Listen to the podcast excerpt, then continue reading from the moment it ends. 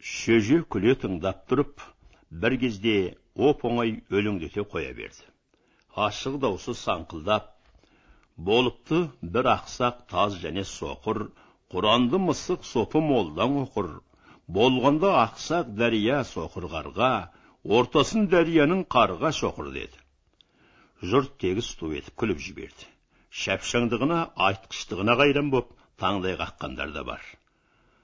Ақсақтасы алшынбай соқыры құнанбай не қыл дейсің ал қайтпас кәрің жалғыз ауыз өлеңмен жайлатты да салды деп жұрт жапырлай сөйлеп жатыр абай бұл сөздерден қатты ұялып қысылды да шеттей берді осы кезде үй иесі шығып шөжені ерте беріп еді жиын тарамастан бұрын абай жалғыз бөлініп өз үйлеріне қарай асыға жөнелді төмен қарап келе жатқан абайдың құлағынан жаңағы бір ауыз өлең әлі айыққан жоқ. Бар сөзі есінде.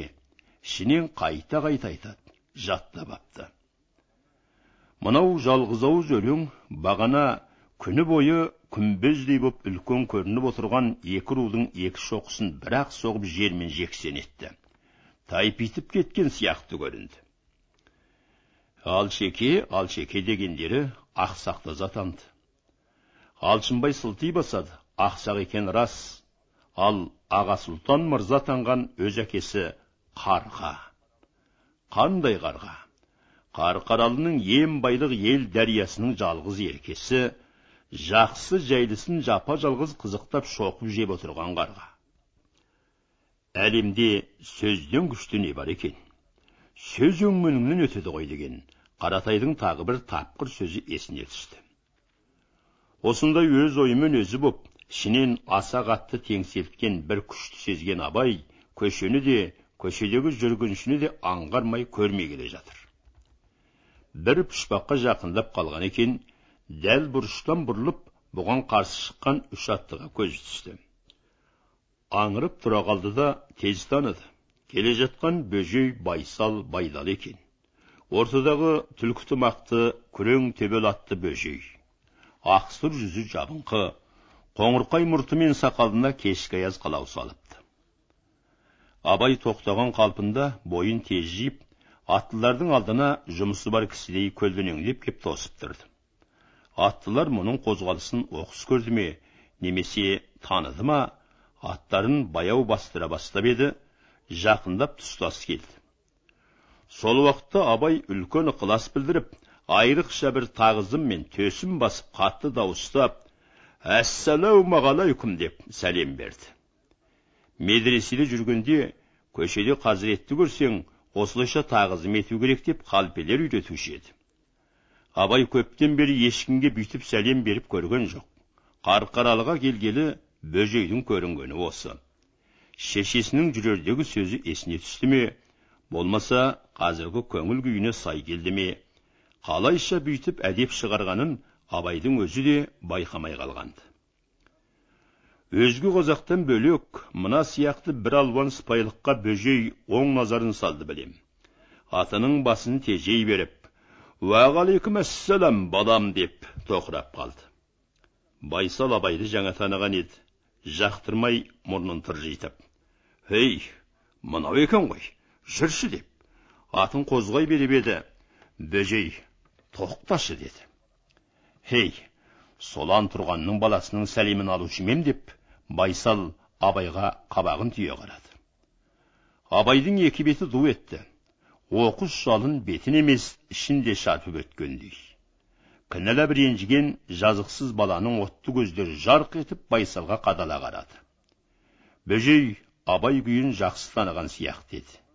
Байыптап қарап алып балам жөніңді айтшы бізді көрсең сәлем бер деп әкең айтып еді жоқ өздігіңмен істедің бе деді. Бөжеке әкем емес өзім беріп тұрған сәлемім сізге. Абай болса күндізгі өзін көңілдендірген күйін ұмытпаған болатын. Қарқаралының кейбір көше қазағы естіген татулық жайын бөжей байсалдар әлі естіген жоқты. Жаңа кешке жақын ғана алшынбай бұл үшеуіне кісі жіберіп өз пәтеріне асқа шақырған екен не сөз барын білмесе де соған аттанып бара жатқан беті осы еді абай жауабын естіген соң бөжей ықыласпен қарай түсіп жақындады да әкең айтпай өзің білген болсаң батамды берейін көзіңнен жақсы жанар көрдім ғой шырағым деді байсал бұл сөзді де жақтырмай сырт қарай беріп еді бөжей оның қозғалысын танып ей байсал сен бата бермегенмен мынау болайын деп тұрған бала ғой деді де абайға бұрылып. Ендігінің жүгі сенде қалар балам. Жолың болсын.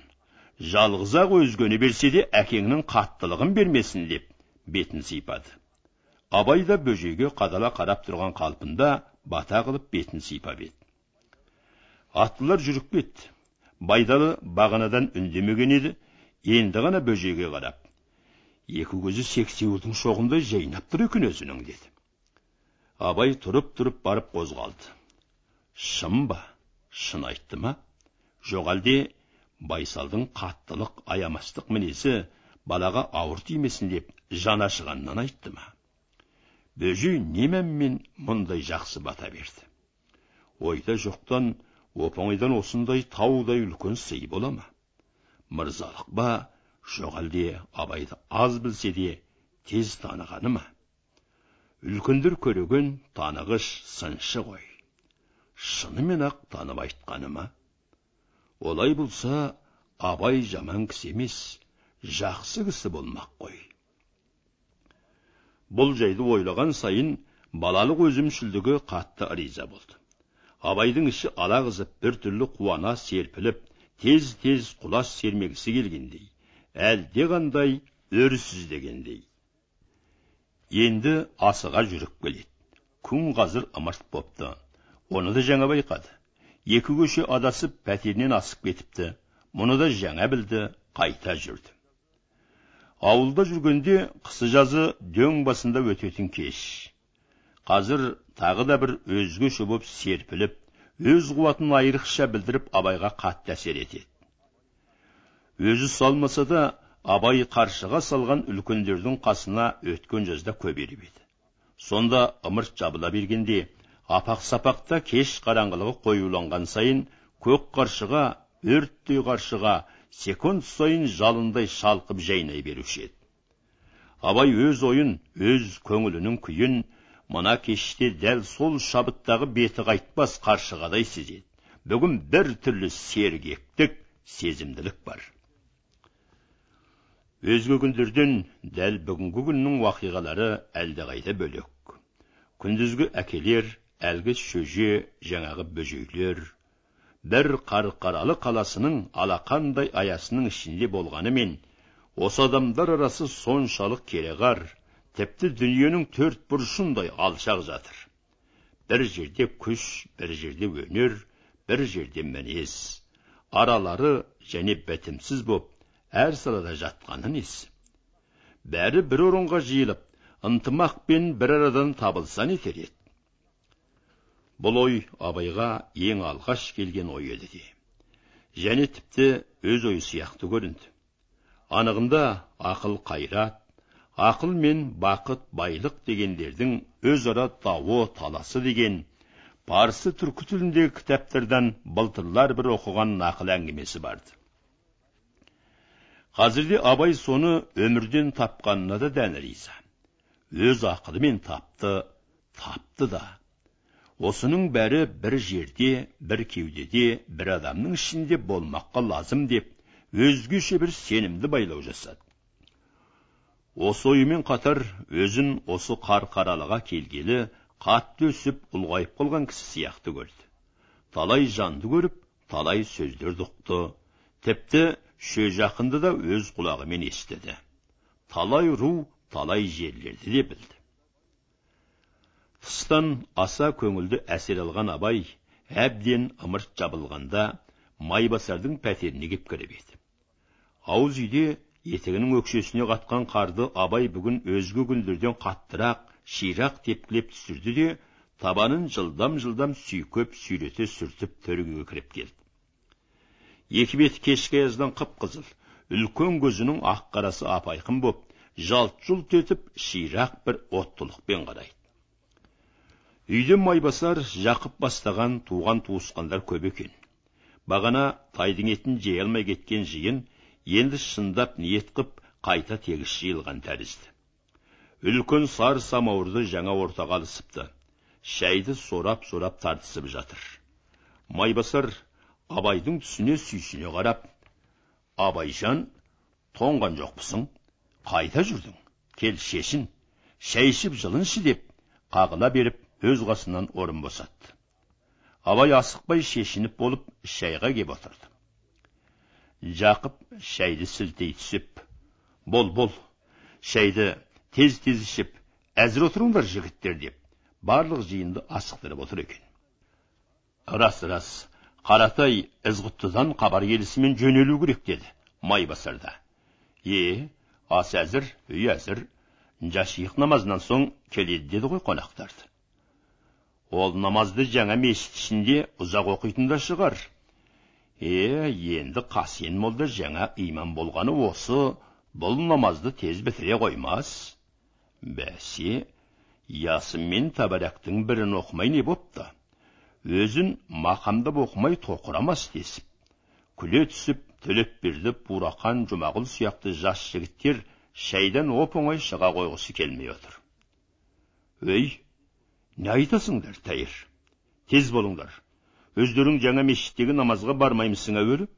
Майбасар бармаушымың намазға деп жақып қайта дегбірсізденді майбасар дәл намаз үшін онша асыға қоятын тәрізденбеді мойын бұра беріп күліп абайға қарап.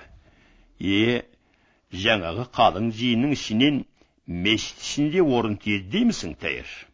Төріне кетсең қонақ шыққанша үйге жете алмай қаларсың. Онда ізғұтты қонақтан бұрын келмейсің деп бауыздалып өлсін деді.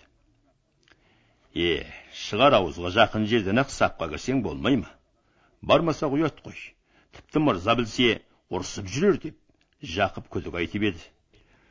Мырзаңа бардық оқыдық деп өтірік айта саламыз деп жұртты ту күлдіріп майбасар жарықтық мешіт жақсы болғанымен босағасында қайдан отырам? Намаз оқимын деп өңшөң киіз төбе бошан қарашордың саптамасын күзетем бе? Соның жалпақ табаны басқан жерге бас қоям ба деп намаз жайын бір жолата қылжаққа сала бастады. Абай майбасардың үлкен басымен балаша қылжақтап отырғанына қызығып күле бастады. Дәл мешіт ашылғалы тұрған жерде және қарқаралы елінің бар шонжарлары сонда жиылып алғаш намаз оқып құнанбайға алғыс айтатын сағатта майбасардың былайша қылжақ еткенін жақып жақтырған жоқ еді. Ішінен дағдылы бейпылауыз мінезсіздігі деп ойлады да өзге көпке бүгінгі кештің ерекше кеш екенін ескертпек болды бұл мешіт біле білсеңдер біздің мырзаға да. Одан соң осы отырған бәріңе де зор абырой әперетін мешіт қой жарықтық деді. Майбасар бұл тұста қайтадан нығысып дардия түсіп е соны айтсаңшы дұшпан атаулының аузына құм құймай ма бұл мешіт? Бәлем бөжей де осыны сезген болар. Татулықты іздеген тәрізді ғой деді. Татулықты кім іздегені бұларға мәлімсіз еді бірақ құнанбай айналасы бөжей ғыпты. Бөжей әлі жетпесін біліп татулық сұрапты дегенді енді осылайша бастамай отырмайды. Ондайды алдымен айтатын әрине осы майбасарлар. Байқұс алшекеңде досақ қой. Біздің мырзаның анық тілеуі адал жақыны сол пақыр ғой деп жақып алшынбайдың күндізгі мінезін еске алып еді. Қызғанады абыройыңды төреқараның бар жел аузы қызғанады тіпті ұлықта қызғанады алдымен әлгі майыр қызғанады деді ғой дұп дұрыс қой мешіт салып абырой асып елді алып елді алып бара жатқан соң өзімнен иық асып ырық бермей кетеді дейді ғой майыр майыр пысқан бас қызғанудан бұрын әуелі бөжей байсалдан параны да соқты ғой сол ғой оның көктеп отырғаны құлқынын танымаймысың деп майбасар өзінің күндізден байлаған шешуін айта кеп. Ал енді бөжеймен татуласуда осы бүгін кешке болады. Осы намаз осы астың үстіне олар да келеді. Оны естідің бе деді. Дәл бұл арасын жақып та өзге бұнда отырған жігіттер де естіген жоқ еді. Абай да білмейтін. Бәрі де аз аңтарылып қалып іштерінен бөжейдің бүгінгі татуласа кететін пішінін көргісі келді. Майбасар осы жайдың бәріне тоқмейілдене түсіп бар жақсылықтың басында әйтеуір алшекең берген мал адал адал ғой алшынбай ауылына деді де қасында тұрған абайға иіліңкіреп төне түсіп ұқтың ба бәлем осы жолы бармай құтылшы қайныңа деп абайды тағы қолға ала бастады. Бірақ абай дәл осы жолы бұрынғыдай жасаған жоқ. Әншейінде мұндай топ ішінде майбасардың осы қылжыңынан терлеп тепшіп қысылатын болса бүгінгі кеште олай емес. Үйдің іші абайға қарап ақырын күліше бастады. Майбасар жақыпқа қарап көз қысып отыр еді. Майеке тағы бастадың ба? Бармаймын тіпті деп үлкендерге бұрылды да күліп қойды. Өй жаман жаман бола ма деймін осы шіркін? Өлтірісін берген соң өлігіу жата ма деп өзің қалайсың? Иегі ителгінің тамағындай боп үлпілдеп келін отыр анада. Келмей кетсінші бәлем деп ол сені сынап отыр осы жолы өзің сүйекке намыс болатын жайды ойламасаң керек мүлдем деп майбасар абайды шындап айналдыра бастады. Абай әлі де қысылмай күле қарап майбасарды мысқыл еткендей мырс етті де арт жағында тұрған домбыраны алып даңғылдатып тарта бастады. Жауап қатқан жоқ. Майбасар жауап ала алмай аз отырып қайтадан қадалып ал айтсаңшы қасыңа жолдас қып мына отырған барлық атпал жігіттерді ертем тек емеурініңді білдірші деді. Майеке қойыңыз деймін уа тіпті де қоймаймын білдің бе? Япырау осы сізге түсер олжа бар ма? Тым құрыса жеңге болсаңыз бір сәрет жеңге болмасам жеңгеден артық айысым қансын абай күліп жіберді де бір ерекше ойнақы тентектік тауып осы бір емес екі емес шын қоймайсыз ба? деп домбырасын тоқтатып алдына көлденең салып майбасарға қадала қарады. Күлімсіреп қараған үлкен көздерінен аса бір қызулы жалын көрінгендей еді. Ал қоймадым деп майбасар қайтер екен дегендей ежірейе қарады абай өзі көрген шөженің қалпына салып күлімсіреген көзін сығырайтып басын жоғары көтере беріп соқтыра жөнелді уа қой десе бір қоймайсың аз болды ма майеке осында көрген қызығың кертіп жібақ жүрсің ғой қарқаралы халқының жал жаясын шұжығын алған жеген аздай ақ тағы бірді тауыпсың уа алшынбайдың қызы кім адақтамақ сертің бе? Осы өңірдің елінің жүйрігімен жортағын айтпай ақ қойсаң нетуші еді сонда да бар ма еді ортағың? Күзгүждеп бір қоймайсың. Бұқасымен қашырар сол ауылдың торпағын. Біле білсең осы сый жетер енді қайнаға. Орайы болмас қолқаның деп сақылдап күліп абай майбасарға қарай жантая кетті. Үйдің іші әрі қайран боп әрі сүйсініп қарқылдап күле жөнелді. Майбасар қысылғанынан үнсіз ғана лекітіп күле беріп абай бітірген уақытта басын шайқап дымы құрып боқтап жіберді де хап хап мына жаманның қылығын ай енді қайттым бәтір ау деді. Абай күліп мысқылдап бол айтатын болсаң өлеңмен айт майеке әйтпесе тыңдамаймын деп басын шайқады. Ал бәлем соңынан қалмайсың алар сыбағаңды алдың ба? Шоқ шоқ деп жақып қып қызыл боп шек сілесі қатқанша күлді қап мына шәншәрдің жиені ұлжан жеңешем ау сені бүйткізіп отырған бәлем ауылға барған соң сыбағаңды берермін шешең айтып деді майбасар төлепберді бурақандар да мына сөздің төркінін ұғып бәсе нағыз тонтай тонтайдың жиені ғой сайқымазақ шәншәрдің шәншіпасы ғой мынау деседі уа бұл өлеңді бір жерден қойнына салып әкелді ме деймін? Өлең айтушы еді бұл жаман деп? Майбасар әлі қайран боп отыр. Шынында абайдың өлең жазып өлең айтатынын бұл үлкендердің көрген сезгені осы ғана.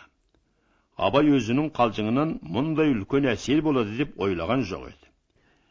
Енді қайтадан өз өзінен қысылыңқырай бастап өз өлеңім емес деді мынау үлкендердің шамасын біраз қылжақ еткендей боп бағана кеш кеш шөжені көріп соның өлеңі деді үйдегілер нанар нанбас боп жапырлап сұрастыра бастағанда абай бір қалыпты күлімсіреген жүзбен сыр білдірмей отырып осында бір майбасар деген ағам бар күнде көйтіп маза бермейді соған бір жауап үйретші деп ем сол кісі үйретті деді шөженің бағанағы мысқылшыл ойнақы ашты күлкісі абайдың қазір көз алдында. Жаңағыдай майбасарды жайратып салғанына абай өзі де ішінен қатты риза болатын. Шөжеге ұқсадым ау. Шындап ұқсай алар ма екем деп ішінен қызғана құмартқан жай барды. Үй іші мұның шөже деген сөзіне шалананып жаңағы оқыс мінезіне әлі тамашалап отырғанда сыртқы есік ашылып жылдам басып қарабас келді. Дырду тез басылды. Қарабас үйге басын соға бере табалдырықтан аттамай даурығып болыңдар намаз бітті.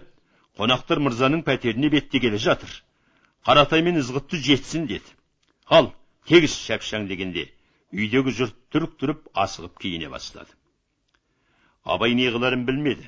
Өйткені жақып бұған сен қонақ күтіп табақ тасуға жарамайсың.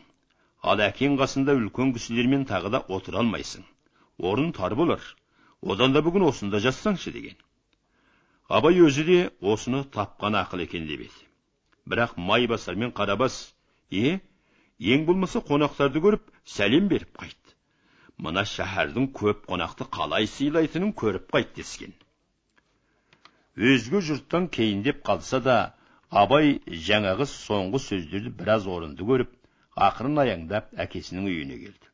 Жалғыз келіп еді. Өзге барлық үлкендер киіне сала асығып қалбақтап жылдан басып кеткен екен. Ұзақ намаздың артынан түнгі асқа қарай шабыттанып қозғалған жұрт абай келгенше тегіс орналасып қалған тәрізді. Қор ішінде күтушілер аспазшылар болмаса өзге жүргіншілер жоқ. Бірақ қақпаның іші сырты толған ерттеулі ат екен. Түнгі аяз бен үстері қылауланып шаңқытып тұр әдемі шана мен қамыт саймандар сықырлай түсіп жегулі дара аттар пар пар аттарда көрінеді ылғи жақсы жеңіл шаналар бұл қала байларының аттары болу керек сең сең тондарына оранып шан ішінде қалғып отырған бірен саран көшірлер де байқалады үлкен ағаш үйдің қораға шығатын кең есігіне қарсы кішкентай ас үй бар еді соның есігі дамыл таппай ашылып жабылып жатыр екен табақ табақ ыстық асты жаңағы майбасар пәтеріндегі жігіттер жүгіре басып тасып жүр ас мен қонақ үйдің арасында майбасар жақып та қарбаласады үй ішінен қонақ қасынан бұларға да орын тимеген екен барлық ас жақты басқарып жүрген ызғұтты ол былай бас аяғыңды әпкел бол бол шапшаң деп майбасар жақыптарға да шолақ шолақ бұйрықтар береді. Жеңіл мешпет ішік киіп білегін сыбаныңқырап алған ізғұтты аңшыдай шәпшаң ықшам. Құнанбайдың бүгінгі қонағынан аяған жаны жоқ сияқты. Абай үлкен үйге кіретін есікке тақай бергенде қарсы алдынан қазақбай жүгіре шықты. Ас үйге қарай ұшып барады екен. Оған жол беріп енді кіре берейін деп еді. Арт жағынан былай былай тұр деген. Ізғұттының қатты бұйрығы естілді екі қолдарына екі екі үлкен жасаулы табақтар алып бурақан төлепберді жұмағұл қарабастар келеді екен абай тағы тоқтап жол берді дәл қасынан буы аспанға шығып табақ табақ ет өтіп жатыр ылғи бір түрілген қазы төңкерілген жас құйрық сары алтындай балқыған жал желім майлар әрбір екі табақтың бірінде әлгінің үстіне бір бір қоңыр бас орнапты бұларды кіргізіп жіберіп абай енді үйге қарай қозғалайын деп еді. Үй тағы бір нәрсемен қарбаласып қаратай шығып келеді екен. Ол абайды тіпті қағып кете жаздады. Өй тұздықтарың қайда? Жеке қоятындарың қайда? деп келеді екен. Бар бар тұздық әне міне келеді деп ізғұтты қаратайды қайта қайырды. Абайды бұл екеуінің есік алдындағы қарбаласы тағы кіргізбеді. Бағанадан бергі кірген шыққанға есік ашушы сияқты боп тұрғанына абай ыза боп енді ізғұттыны ығыстырыңқырап үйге кірді. Бірақ кіре бере ізғұттының шынтағын қағып қалып еді. Бұған сырт қарап тұрған ізғұтты жаңағы тұздықты бөліп қойып тұр екен. Қозғалып кетіп тұздығының біразын жерге төгіп алып өй тәңір алғыр бұл кім өзі? деп ашумен сырт айнала беріп абайды көрді де өй абай сенбісің әй шырағым ай бір тыныш жерде отырсаң етті. Бұл қарбаласта не бар еді саған? деді. Абайдың мұнда келгенін жалғыз ізғұтты емес өзгелер де мақұл көрмеген сияқты. Мұны қорғайтын қабақ байқалмады. Жалғыз ақ бір тәуірі бөтеннен ешкім жоқ екен. Бұл үй тегі кісі отыратын үйде емес далан сияқты еді бөлменің едені мен іргесі толған жапырлап тізілген кебіс кәлеш саптымалар екен осы кіреберіс бөлмеден төрге қарай және оң жақ сол жаққа қарай бірнеше бөлме бар еді дәл оң жақтағысы құнанбай жататын үлкен бөлме сол үй жақтан зор дауыспен көңілдене сөйлеп отырған алшынбай майыр үндері келеді тұтасқан қатты күлкі естіліп қояды кеңінен көсіліп күлдіргі сөздер айтып отырған алшынбай сияқты. Төрдегі бөлмелер екеу еді онда да жағалай тізіліп малдас құрып сығылыса отырған қонақтар екен. Мұндағы қонақтың көбі қаланың татар сәудегерлері қазақ байлары және тап ортада жаңа мешіт имамы қасем молда көрінеді. Бұл бөлме әлгінде емес ақырын сөйлеп аз күледі. Ылғи бір бой тежеп сыпайылық бағып отырған ауыр кісілер тәрізді. Сол жақтағы бөлмеде бошан қарашор руларының жуан жуан атқамінерлері бірнеше төрелері бар екен. Ол бөлмеде даурығып сөйлегіш бірін бірі мысқылдағыш күлегеш қызу бөлменің бірі көрінеді. Абай қонақтардың есігінен бір бір қарағаны болмаса ешқайсысына кірген жоқ. Бір есептен осы аралық бөлмеде қалып жан жағының бәріндегі өзгешеліктерді ести тұрудың өзі жақсы. Тек ашуланшақ ізғұтты тағы қақпайламаса болғаны бір бұрышта ұмыт қалғандай боп жалғыз серейіп қалған орындық бар екен. Абай соған отырып табақшылардың асығыс қарбалас қимылдарына қарайды. Жеті сегіз жігіт бағанадан бері әлі күнге шейін табақ дәмін алған жоқ. Үлкен үлкен төрт бөлменің бұл сағаттағы мешкелік қарекеті қалың топыр қан жайлаудағы бәс пен астан біргем емес.